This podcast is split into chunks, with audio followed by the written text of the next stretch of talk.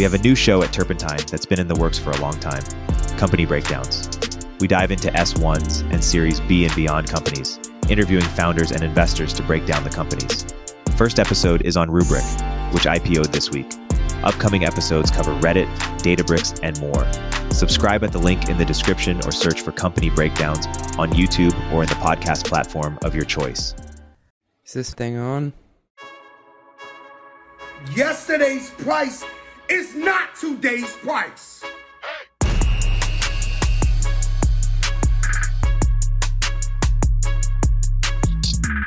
Hey, you. Welcome back to the Run the Numbers podcast. CJ Gustafson here. And what we're about to get into is a conversation I had with my buddy Rohit Divate. And he's been heading up corporate finance and FP&A at Gusto for over six years now. And what's incredible is that he's seen the company more than 10x in both revenue and headcount in that time. And so he is very much the man with the plan, more specifically, the operating plan. And so we dug into what he looks for when the company sets out to create a new operating plan and how they put guardrails around headcount planning. Headcount planning is something that I'm pretty passionate about uh, as a CFO because at most tech companies, 70 to 80% of your costs walk on two legs. So if you're trying to strip out the outliers of where performance may end up, the first thing to do is to try to get your headcount right. And he had some cool takes on ways to create budget envelopes for people and make them feel like they have freedom to hire who they want, but also make sure that things don't get out of whack. And I wanted to riff really quick on one of my favorite metrics. So I was searching for mailbag questions, and Nolan Church of the HR Heretics podcast, shout out Nolan and Kelly, he threw one my way. He said, CJ, how does ARR or revenue per employee scale over time as a company grows? And I've previously called this the GOAT, greatest of all time of SaaS metrics. It's the Tom Brady of SaaS metrics, if you will. And why I love this so much is it drills down to the core economics of any company. You really can't hide from it. And you see it all the time where you'll have a company that's doing like 10 million in revenue they have 50 employees and they're super pumped about the traction they're seeing so they go out and they raise another round and they go on this hiring spree to double down on go to market resources specifically or they just you know blow it out in every category and are hiring you know 17 people to do payroll but then you look at them 12 months later, you catch back up with them, and they're stuck at like 14 or 15 million in total revenue. And now they have 130 employees. And so when you take your eye off the ball when it comes to revenue per employee, you end up with this proliferation of supporting functional heads all over the business that get hired. And revenue per employee, it, it's really the most honest metric in the world. And it's okay to accept some plateaus or even a couple of dips along the way. There will be noise depending on how the economy is doing and how fast it takes for you to close new deals as you add people. But you don't want to be stuck stuck in this trough for a prolonged period of time. It carries a lot of signal.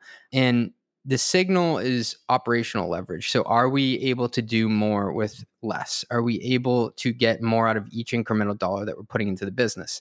And so, OpenView would put out this table in their operational benchmarks that they came out with for for this year. And it looked at what good versus great was for each ARR band. So if you're in the two and a half to ten million dollar range, you want to have minimally 100k in revenue per employee. Great would be over 125K.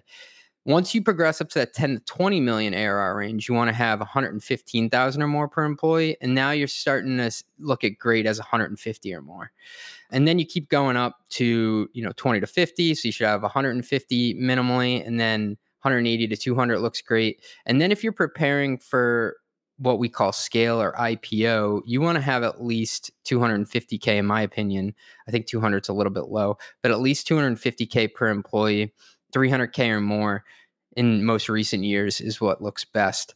And just to use some real life examples here. So, Dropbox, they are doing almost 800,000 per employee, which is wild. Adobe, 635 million per employee. Shopify, 500,000 per employee. And I had put a tweet out a while ago. It blew my mind when I looked at it. I know their stock price is completely a dumpster fire right now, but Expensify is doing pretty much 1.2 million per employee, which is nuts. Maybe they do have a bunch of contractors that are wrapped in there, but but I couldn't really tell. And that is just an efficient engine. While their growth has kind of stagnated in the last few years, they're still showing that they don't need a ton of people to get it done. So ARR or revenue per employee, it's it's one of my favorite metrics of all time. And if I was thrown into a data room, other than net dollar retention, this would be the first thing I'd look at. So enjoy my conversation with Rohit Divate, and good luck closing out Q4. Get those deals in. All right, all right. Welcome back to the Run the Numbers podcast. I'm here with the man, the myth, the legend, Gusto, Rohit Divate. Nice to see you, my friend. Thank you, CJ. Nice to be here. Two finance dorks whose houses both run on Miss Rachel. So I'm sure there are a lot of listeners out there who have seen more Miss Rachel than they care to admit. Definitely Miss Rachel, Baby Shark. We got we got the whole character list. It was funny. My uh my Spotify Wrapped came out yesterday, and my number one song was Lil Wayne and Benny the Butcher, Big Dog. It's a banger. my number two song though was Wheels on the Bus by Raffi. So you can tell what like phase Yeah. of life we're in by by what the music says. But uh, all right, let's get into it here. So you've been at Gusto in a corporate finance role, leading up a department for a while. Can you just speak in ranges generally? How big was Gusto when when you started out there, and how big is it now? Yeah, it's a lot of scale. I've been here for almost six years now. And when I started, we were right about 450 people. We just passed about 2,500 recently. And when I started revenue wise, we were right around $50 million. And we just announced in June publicly that we passed 500 million in revenue. So seeing a lot of scale and really excited to be here. Damn, I don't like to do public math, but I think that's a 10x. All right, so you've been there six years. I mean, I got to be honest. Most finance leaders only last two years before they make the jump. What what keeps you around and and still you know digging in the trenches each day? I think it's like the mission and the people and the work that I do. So from the mission perspective, you know, we serve small businesses. Gusto is primarily serving small businesses, and starting a business and enduring as a business is really hard. You know, it's really for me, it's like how can we help the small business really prosper? So that I think is great, and it also helps that you know every year there's a new challenge that comes up as part of a growing business. So I love the people I work with. I love you know the the work that I do. So that really keeps me excited. And yeah, I, I'm so glad to be here for the last six years. I love how you hit on Rohit the small business piece because a lot of companies just think in this enterprise or bust mode, but there are a lot. I mean, there's a much larger long tail of of small businesses out there to serve, and you can build a killer business model specifically by fulfilling those needs. Oh yeah, totally. There's over six million small business in the U.S. So there's so many people that are employed by small businesses.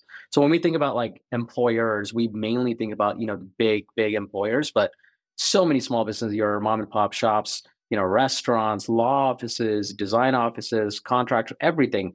America, you know, just really just runs on small businesses, and it's really important to serve them well. I always laugh when companies say, "Hey, we serve 70% of the Fortune 500."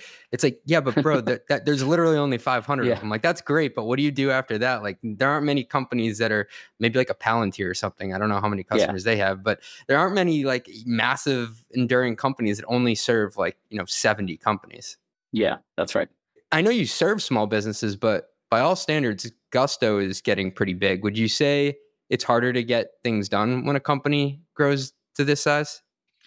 I don't think so. I think it really depends on like how you want to move forward with it. I'll maybe I go a little bit micro example of like how I like to do things and in finance how we do things. It's like, yeah, we don't like to take decisions past Friday or make decisions by committee. Like that's one main rule. It's like how can we move faster?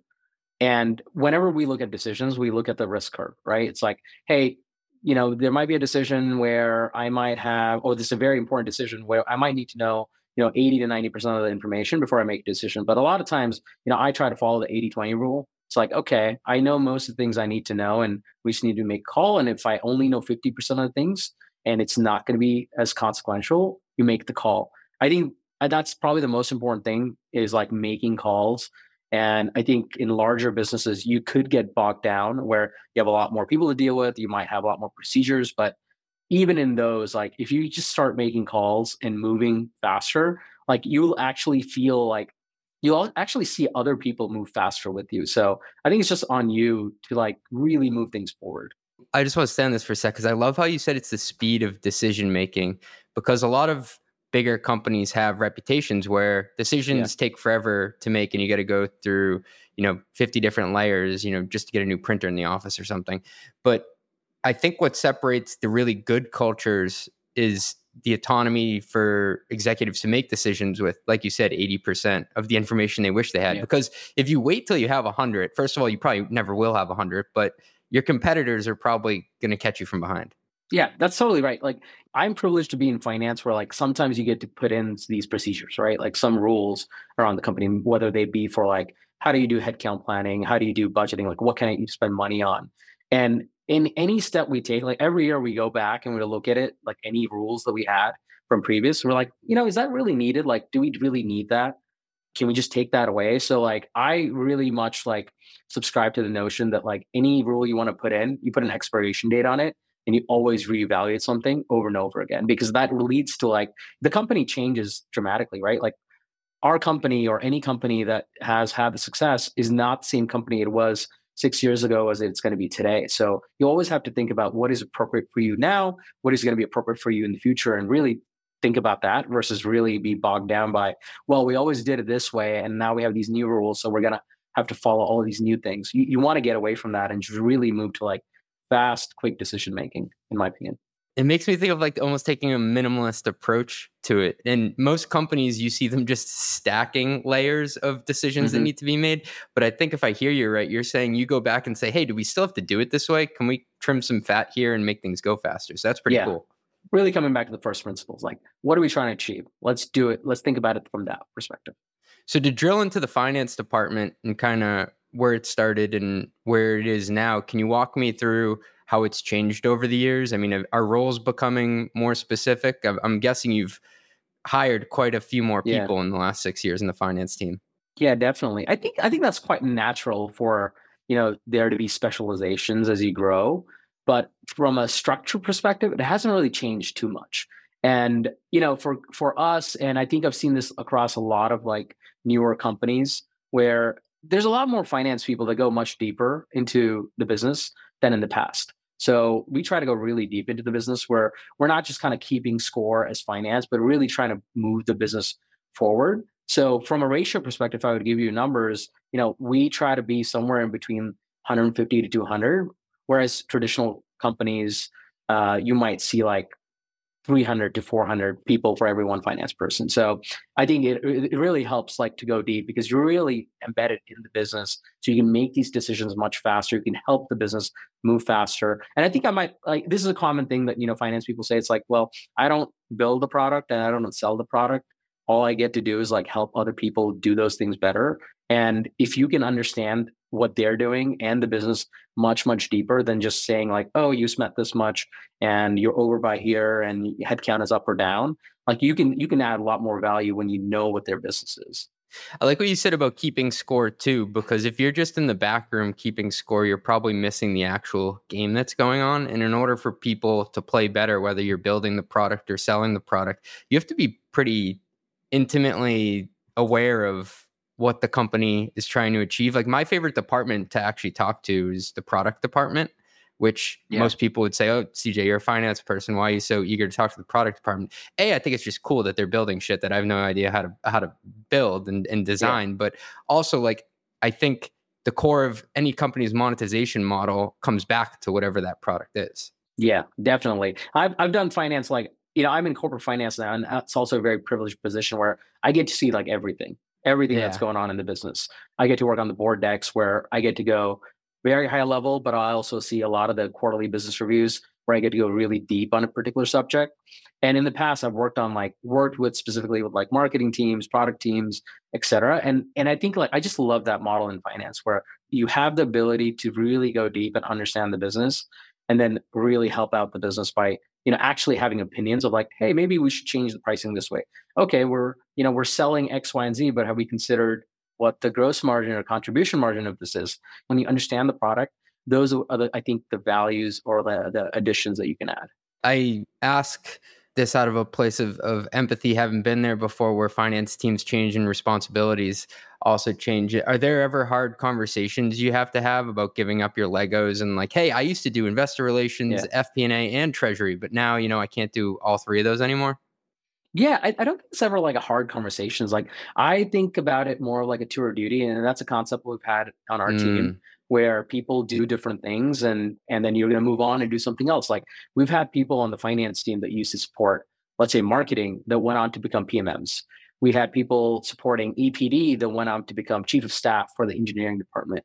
And I actually have a person on my team right now who I brought on for uh, financial systems to manage the financial system and that person is now transitioning into a finance role so i don't think it's a lot about like you know you have to do things forever like you evolve as long as you're learning and growing i think you can you're you're very much allowed to like do different things and you should be doing, doing different things Tours of duty is a great way to put it because it puts a less permanent spin on it. Mhm. And it's not like you're losing it. It's just you're going through that phase of, of your career. I, I liken it to kind of getting stamps on your yeah CFO or VP of finance passport, if you will.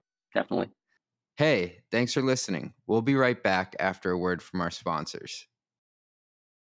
How much of your day now, Rohit, is in the spreadsheets versus just dealing with people and personalities, would you say? I think I still f- spend about like 60% of my time in spreadsheets, 40% dealing with people. It's really important for me to kind of fly really high, but go really deep. I feel like if I'm not in the weeds, like if I don't understand something, I can't really have an opinion on it. And the leadership team depends on, I think, the finance team a lot on helping, you know, synthesize a lot of things at a high level, but also understand the detail. So, for example, I'll give you a crazy example, super detailed, where you know I put together some of the board decks and the messaging on it, the numbers on it, but there might be something like super obscure detail, like an accounting rule that changed, a lease accounting, for example. Like I still need to understand the details of the mechanism of like how that moves to the balance sheet, but I'm not going to put that on the board deck. So I feel like you have to do both ends where you might have to just, you know, for the board, you're just synthesizing like, okay, like that lease accounting, maybe I'll just say like, oh, the impact to net working capital or, or cash burn, for example. But you also need to know like how that moves across your financials. So I think it's super important to be in the weeds. Otherwise, I think if you don't use it, you start losing it. And I know I don't think I ever want to be in that position. We talked to Jenny Decker, the CFO of Front, and she likened it to playing eagle and playing mouse. So she said, as a CFO, you have to be able to basically switch levels of what you're flying Yeah. at and to be able to go into the weeds. Because even if you don't like have to explain that in a board meeting about like you're using the lease change with with accounting rules there, I mean, you don't want to be like caught in like a paper mache suit in the rain, like feeling like you you you, you don't actually know what's going on. And I think there's a level of confidence knowing that hey, I know these numbers better than anyone else because I did spend that time in the weeds. Yeah, definitely. You know, another thing I do is like our team does really well is we have like a every month we close when we do the close and forecast, we put together a risk and opportunities table where we Oh, just like cool. list out everything, right? Like what are the risks that we have in in the business? What are the opportunities that we have? So we know at all times where we stand. And that really puts me in a really good position. So when I get questions from our leadership team, it's like, well, how do we think about that? Or what's your opinion on this? Like I can quickly say, okay, well, I understand all the other details that we need to know or what the risks are. So then we can say, okay, let's do this. Let's invest here. Let's not invest here because you know there's a potential risk of this happening. So we need to reserve some dollars for that. So I think it's really incumbent, uh, like especially this like not the CFO role, but like the next level down, you really need to know everything that goes through your financials at least. I'm totally stealing this because the risks and opportunities slide is something that I've seen a lot, but it's more the CEO teeing it up. I think it's a great exercise too to get people thinking bigger about impacts on the business. And it's a really good muscle, I think, to exercise, especially for the more junior finance people who Mhm. need to get out of just like, hey, this is the number. It's like, no, no, no, but what's the impact on the overall Yeah. business? Can you write that down in like a succinct summary for us? Yeah, definitely. So, what are the metrics then that you track on a daily and monthly basis with that business model? Yeah, I mean, there's there's a lot like the traditional SaaS metrics, right? Like, what I like to think about like daily, like weekly, monthly. I look at it from like two different ways. Like, what are the what are our tier one metrics, and what mm. are the tier two, three metrics? Not from a level of importance, but more of like, you know, how deep do we want to go? So on a monthly cadence, we'll track like everything. For example, like ARR. But on a weekly or a or a daily cadence, it's around like you know how many ads are we getting? What does the MQL look like? What is the conversion rate there? So we we look at i have a wall of metrics that we track in our planning system so it's just we look at everything Did you, and I ask this because we're just undergoing this as a company now, or where I work, where we serve auto mechanic shops, but we recently discovered like, hey, we shouldn't be looking at some of these metrics on a monthly basis. We should be looking at them daily, like daily ordering shops and daily number of transactions. Did you ever undergo that process, or were you always kind of, you know, up on the daily metrics from the start? No, I don't think so. I think I was a little bit far away from like some of the daily metrics. A lot of our teams, you know, for example, like if you're working in marketing, like you're probably looking at that daily metrics every day. But when you're in finance, you kind of get away from it. At least at our scale, you've got to get away from the daily metrics. You're looking at things more on a weekly, or or you're looking at the pacing of it on a on a weekly basis, and then definitely you're looking at all the metrics on a monthly cadence. So I don't think there was like a huge switch from my end, like being in finance. But there have been other places where I've looked at things like 90% of the metrics I was looking at was on a daily basis. Like, how is it moving? Especially if it's a consumer business, right? You're, you're going to be looking a lot more daily. But if it's a B2B, you know, there's a lot more predictability. So you, you might be looking at this on a weekly or a monthly basis. Right, wrong, or indifferent. I tend to look at businesses like on a continuum where you know SMB is still B2B, but it's a lot closer to B2C than like mm-hmm. enterprises. And because of that, a lot of the metrics that you do want to look at are at that micro level in terms of what's trending on a daily or weekly basis. That's at least how I wrap yeah. my head around it. Yeah. So you have a wall of metrics, but what's the North Star metric, man? Give it to me. Oh man, I think again, like this is a question I don't like to answer. There's not just one metric. I look at everything like, okay, there's probably three categories that I look at. There's going to be your customer health, your growth metrics, and your financial metrics. And then everything I look at is like, I want to look at a metric, then I want to look at the counter metric. So if I look at ARR, I want to look at CAC. If I look at, you know, revenue, I'm looking at free cash flow.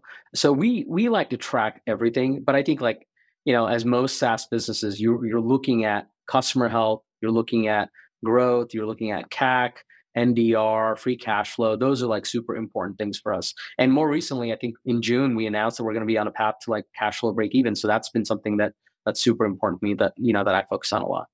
Nice. I like how you framed it up as the the counter metric because you can't look at it in like a vacuum and say oh, revenue is great, but I'm not going to check the other mm-hmm. one. That was a I know I'm saying eh, restating something simple for all the people out there, but just the way that you put it so eloquently that you always want to you know bump it up against whatever that countermeasure mm-hmm. is.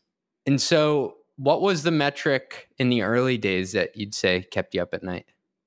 Oh man, hiring was a lot kept me up. Um, when we went through um, COVID was a very interesting time yeah. because that was still kind of early days. And I remember being in the middle of planning. Like our fiscal year is a little bit later than the calendar year, so we I was in the middle of planning in March, and we had just kind of completed majority of our planning and our hiring profile. And a week later, you know, we get this like notifications like, oh, COVID's happening, like everything's shutting down, business are locking down. And we're just like, oh my God, we just went through planning. We're gonna have to do this yeah. all over. Throw again. it out. And we did it and we we threw it out. We we redid the plans. We redid the hiring plan. You know, everybody kind of just froze for a minute there for a month or two. So there was a lot going on, and you know, we are we serve small businesses specifically, and that was a very unique time where like you didn't know like if small businesses were were going to survive or not. And luckily, you know, there was like the PPP program, and a lot of small businesses were just kind of resilient through that, and they survived. And, and that was a good thing. Like not a good thing, but like we didn't come out of it in the sense of like it was it was a catastrophic things. But a lot of those times, you know, I was thinking about okay, what's our hiring going to look like? What's our burn going to look like? And all of those things. So really, really focused on those. Sometimes I'm I'm like that uh, guy in Ice Age who just gets distracted, like squirrel. You said you were on a, a non-standard calendar year. Can you break that down for me? I've, I've never worked at a company that didn't have a December year and finish. Yeah. Are there any benefits to doing that? I don't think it's any different. I think it just depends on like your business, like where you peak as a business in terms of like your like oh like seasonality you get. Yeah, seasonality for us, you know, like payroll generally, you know, people switch payroll all the time and get payroll all the time, but a lot of times you want to do it on a they do it on a calendar year basis for tax purposes, right? So that's the peak for us is around the January February season. So when we look at it from that perspective, we have our fiscal year end a little bit later. But I don't think it actually like it doesn't do anything different for us from when we close. Like we could easily, I think, do it in December, but it's just something that we've seen a lot of other businesses do that are in the same space. So we kind of conform to that timing as well. All right, corporate finance guy, something that you've got to be passionate about if you're in this game, okay? Headcount forecasting. We're going to give the people what they want here. So, how does Gusto approach this exercise? You know, I imagine the majority of your costs, uh, like most SaaS companies, 70 ish percent are probably on payroll. So, how do you guys approach headcount forecasting? I think this is true for a lot of companies as they get more mature. So, when you first start off, you probably don't even have a headcount plan. You're going to the, the head of finance or even the CEO and saying, Hey, I need to hire X, Y, and Z people. We'll see if we can afford it. Okay, go ahead and let's do it. And eventually, I think once you reach like around 100 people, 150 people when you're a small company, you start doing these roster based headcount plans where like you list out the individual roles and you have everything set up the level, location, the the salary, et cetera. And then you kind of give that, pass that around. But what I found and like what I think a lot of businesses find is like as you get bigger and bigger, that doesn't work because there's a lot of things that you need to do. There's a lot more handholding and management in those roles. Like if you want to take that role and let's say you want to split it into two roles with lower levels, or you're moving a role from Miami to San Francisco and the comp is different, you need to go through a lot more approvals. So what we did more recently and a couple of years ago is we transitioned from that roster basis to a dollar based, where now instead of like you saying like, hey CJ, you get 10 headcount for the next year, we might give you like, hey CJ, you get 1.5 million dollars in terms of headcount spend for the next year, right? And then you get to basically control that budget, look at it from a real time perspective, and you can see, okay, you know, maybe I delay the headcount for a few months, or maybe I move the level or location. Now I have more dollars to play with or less dollars to play with. So it really gives a lot more flexibility to the leaders to make decisions. And it also takes away a lot of complexity and I would say oversight that you don't need to do from finance, where we don't need to approve every single role that goes from an L1 to like an L2, right? So it, it really puts the puts the ownership on the leaders to to kind of do the best they want for their business. All right, now we're cooking. This is the juice that the people come to the show for. So I've actually never gone through an exercise like that. Like I've done budget envelopes, but it's more mm-hmm. around staying under eh, like uh hey, your your backstop is like don't exceed 20 head count by this yeah. date. I've never done it in terms of dollars.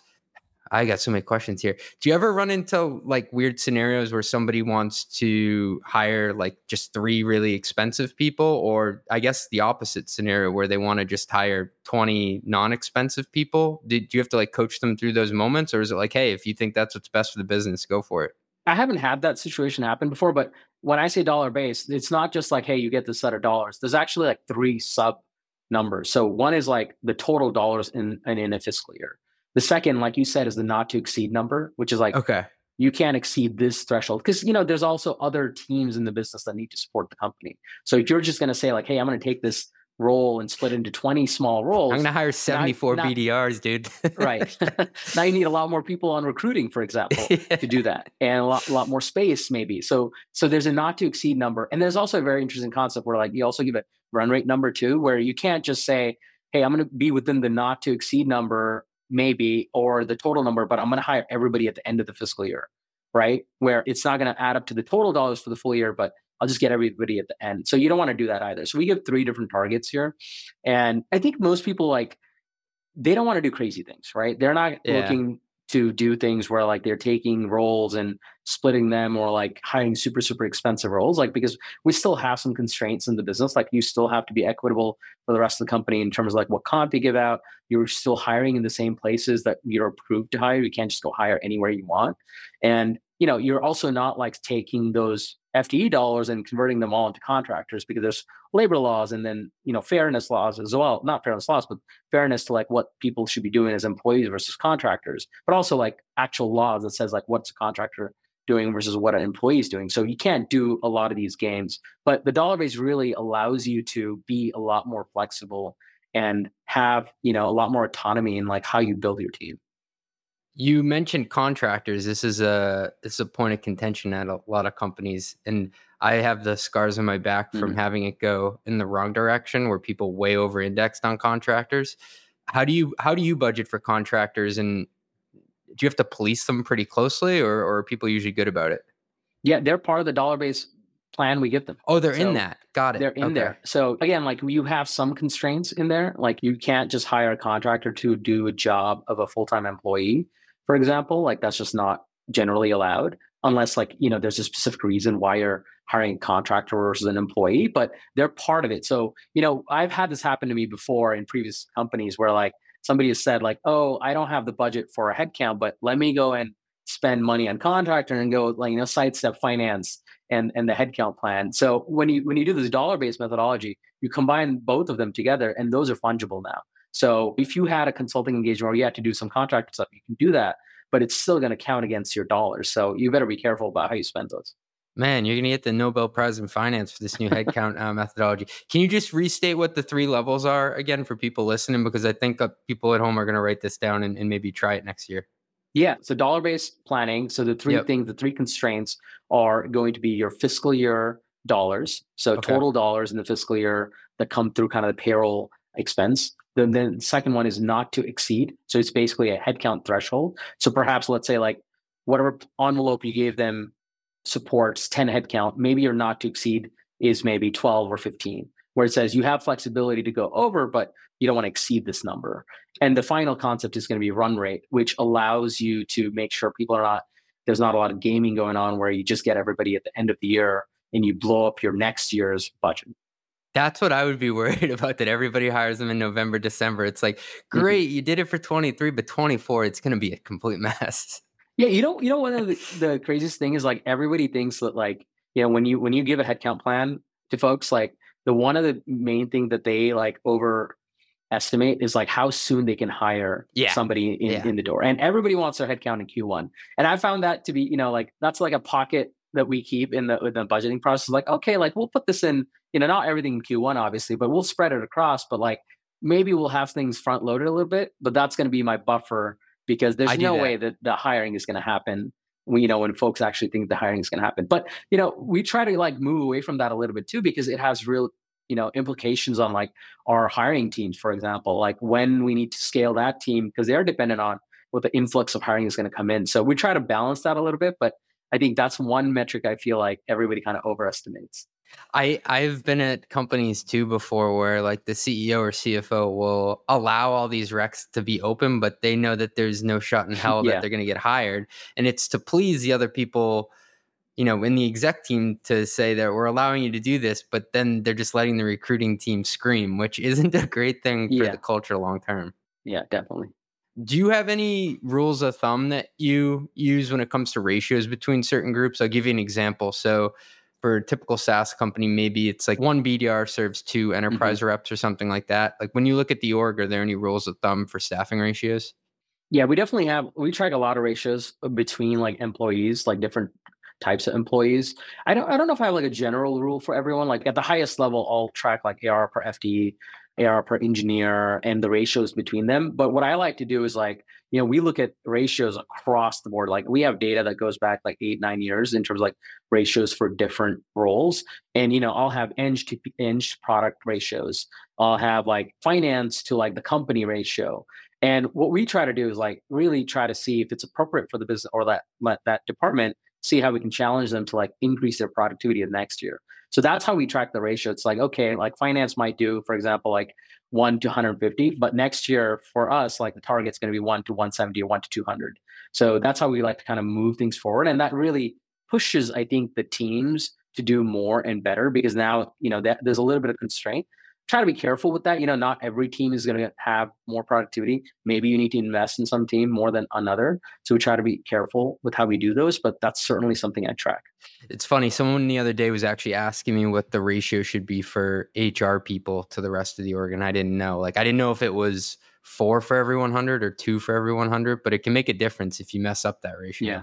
So I want to move on to talk about the qualities of, of finance leaders. What do you think separates the great leaders from the good ones? What sets them apart? I think the two most common things that I see is like ability to tell a story. Like storytelling is super important and influencing is also super important. But I think the most important thing probably is getting to the why, like asking why in a way that like you get to the detail because once you know you can move forward. And I feel like, you know, sometimes finance can be considered as a role where you know you're coming at it a way where from accusatory tone but you're really trying to understand the business. So i feel like that's a big skill to have is asking why in a way that gets people to open up. And i've definitely been in positions where like i've asked hey well why why not? Why are we doing this? So like why is this happening this way?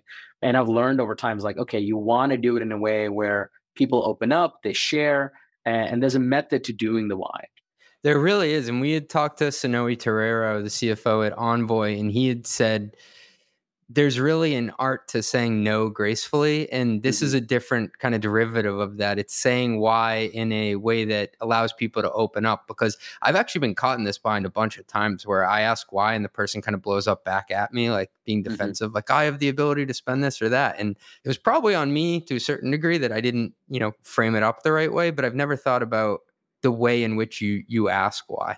Yeah. And I think like the theme here is like trust, right? Like you have to have the trust when you ask why. Like if you don't have the trust of the business or the person you're talking to, you're going to get those type of reactions. So how do you build the trust? You go deep, you add value, you're talking to them constantly, you understand their business. And as you do that, you build the trust. And I think that gives you the license to ask why in certain situations. Yeah. And it goes back to what we were talking about at the beginning about like getting out from behind your spreadsheet and spending time mm-hmm. with people in other departments. Because if they know, oh, CJ like comes around and gets super excited about what we're working on, when I ask why, it's less of like me being an asshole and me asking why because I'm the curious person that they mm-hmm. knew who was already kind of poking around.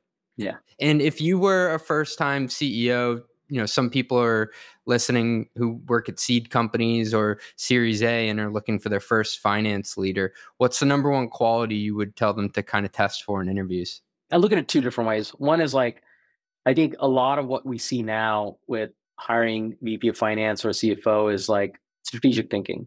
That's the main thing that i see across the board is like oh we want somebody who's a strategic thinker who can marry the business goals with the financial goals and move the company forward. When I try to hire, and this is not you know unique to a CFO or what, when I try to hire anybody in my team, I actually look for like a lot of grit along with the strategic thinking because I feel like you know if you have the grit, if you have the mental fortitude, if you can kind of go through tough things and move forward with them in a way that's productive, you are going to do well. Like you don't need the specific skill but the job entails. You need some basic skills, obviously, but like if you have the grit, you're going to do really well. So it's hard to measure for, but you know, I try to suss that out with like looking at previous experiences, like a lot of things that didn't go well in your past career or in your life and like how you reacted to them and and you know just just kind of being available to do things and really taking it on as like okay i'm here to learn i'm here to grow if you have that kind of mentality i think it goes a long way and I think that's also same for like hiring a CFO is like strategic thinking definitely, but also grit because you know startup is hard. Like you don't know what's going to happen, you know, at an earlier stage, three months or maybe even six months from now. So you really need to be very very flexible to be successful. There's this stupid meme online and it's somebody's x-ray, but if you look like in their lungs, it's like a bulldog. And it's like my test results came back. I'm 100% dog. And it's like, I want that financial analyst. It's got yeah. that dog, that grit in them. Yeah. All right, we're going to move into what we call our long ass lightning round. So be real with us. What's an example of something you've screwed up before on the job? And it, it doesn't have to be at Gusto, it can be anywhere. I think the experience that comes to mind is like I once switched a role just for the title. And that was not a good move for me. And when I look back, I'm like, oh man, that was that was a terrible decision. So when I like moved on from that role, I really try to look for a role that had you know the mission the team i think is super important. And i think more importantly it's like what is the impact that you're going to have? So now like i never look at like titles like we don't have titles at gusto which is which is great. So for me it's like what are you going to do what's the impact you're going to have? The title the money all those things come but like be focused on like working at like a companies and doing like really really important work. And when that happens like everything will will fall into place. They don't have titles at gusto. That's that's pretty neat yeah, we don't have a lot of titles. I mean, we have some titles externally for hiring yeah. and whatnot, but we don't we don't generally use titles. And it's really good because you know one of the things that I think is unique, even though we're a big company, is like since we don't have titles. I don't I don't know if it's a title thing or, or I think it's a cultural thing too. But you know, you can be like an L one, L two, and be sitting with anybody who's like an L four, L five. You don't have to go through the hierarchy of approvals yeah. or conversations like, oh, I need to ask this. Oh, maybe I need to ask my manager who needs to ask the director, who needs to ask the VP. Like I think getting rid of those titles or like at least like having them like full front and center really allows like the best people in the room to do the work. Instead of like saying like okay i need to inform my manager who's then going to inform their manager and then they're going to be the representative that's in the in the room kind of you know informing and making decisions. And i really think like getting rid of titles like helps with that I agree. And I've never actually heard of a company doing this. This is I mean, this is your second Nobel Prize on on the podcast here. We're breaking ground. So if you if you could tell your younger self something knowing yeah. what you know today, what would you tell him? For me, I think it's like I wish I was a lot more disciplined when I was younger. Discipline. What are you playing too many video games or something? Yes, I did. I played a lot of like Warcraft when I was younger in college and in high school. Lots of video games, you know, just kind of goofing around. And if folks know me now, I'm like very meticulous, very disciplined in what I right. do. Like, especially like we were talking earlier, is like, you know, I have two young kids and time is a huge constraint, right? Like you only have probably like two to three hours, maybe for yourself during the day and like disciplines matters a lot for me it's like okay I wake up work out before the kids are up come back home from work or finish work and then like really spend time with family and then like maybe get an hour or two of leisure time so like really making sure like i spend my time productively matters a lot and i wish i did that when i was younger because i think and that's what i try to teach my sons too like they're pretty young now but my three year old is kind of learning a little bit but yeah. you know he has ways to go i'm still in search of that 25th hour of the day I wish. Hey, thanks for listening. We'll be right back after a word from our sponsors. Roll the theme music, producer Nancy. And with that, it's time to rep yo stack, sponsored by Tropic, the next gen procurement platform helping modern CFOs take control of their budgets and bottom line. By combining approval workflows, supplier management, and pricing benchmarks all in one place, Tropic makes savings opportunities easy to find and act on. Visit tropicapp.io to learn how. So, can you walk me through your finance software stack, what you're using today to run the business? Yeah, we have NetSuite as our ERP. We use Pigment for our financial planning software. We're on Navan now for travel and reimbursement. And I also use uh, Coda, which is kind of a yeah. task manager and productivity tool as well. That was the first one for the pod. You're kind of like a product person too, in that sense.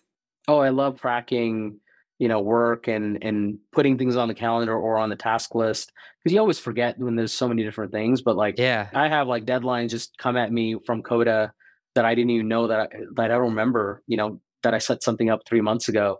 So I, I find that to be super super useful. Anything like Coda, you know, Airtable, Asana, those kind of things. I might take that recommendation from you because I've been trying to do everything out of Notion, but I'm not very good at making like templates for myself. So it ends up just being like a bullet list every morning of all the things, yeah. and then I just scratch them off. So I got to mature there. What's what's the most recent tool you bought? We just bought Pigment, so we're implementing Pigment, and they're you know they're expanding across the board. I've, I've heard a lot of people kind of get on Pigment. So yeah, their name has uh, come up a, a bunch. Yeah, it's a great tool. We're excited. We're kind of in the middle of it, but pretty excited to kind of launch that pretty soon. Nice. All right last one I got for you here. I ask everybody, what's the craziest thing you've seen someone try to expense before? Oh man, a lot of things. When I was working, I think when you're working at like a B2B classic enterprise sales company, you get a lot of different things come through. But I think that one of the craziest things probably like somebody tried to expense a bike once, a, a bicycle. And I was like, what's what's called like what is this bicycle? Like why are we expensing like for commuting or well, what had happened was like it got stolen near a company property, and somebody, uh, I guess their manager or somebody said like, "Oh yeah, just expense it," like because it was it was close to the company property. And uh, when I looked at it, I was like, "Oh man!" Like I thought it was going to be like a couple hundred bucks, and like I didn't know bikes cost like you know two to three thousand dollars. So it was, it was quite expensive. That's hilarious. I've had my bike stolen twice when I lived in Boston. And one time I remember I had taken, I used to commute all the way to Providence, Rhode Island each day on the Amtrak. So it was like mm-hmm. a long day. And I got back at like 10 p.m. And it was like, it was probably like classic Boston night in the winter. It was like 35 degrees out. And I went to go ride my bike home and it just wasn't there anymore. And it was, I was just so sad. You should have just expensed it. Got a new bike. Rohit, this has been a pleasure. Thanks. Thanks for gracing the pod and coming on. I appreciate it, man. Thank you, CJ, for this opportunity. I love the pod. Appreciate it. Roll the credits, producer Natalie. Run the Numbers is part of the Turpentine Podcast Network. It is produced by Natalie Torin and edited by Justin Golden. Album artwork by Some AI Thing. Yelling and intro by Fat Joe. If you made it this far, please give us five stars. I really need this.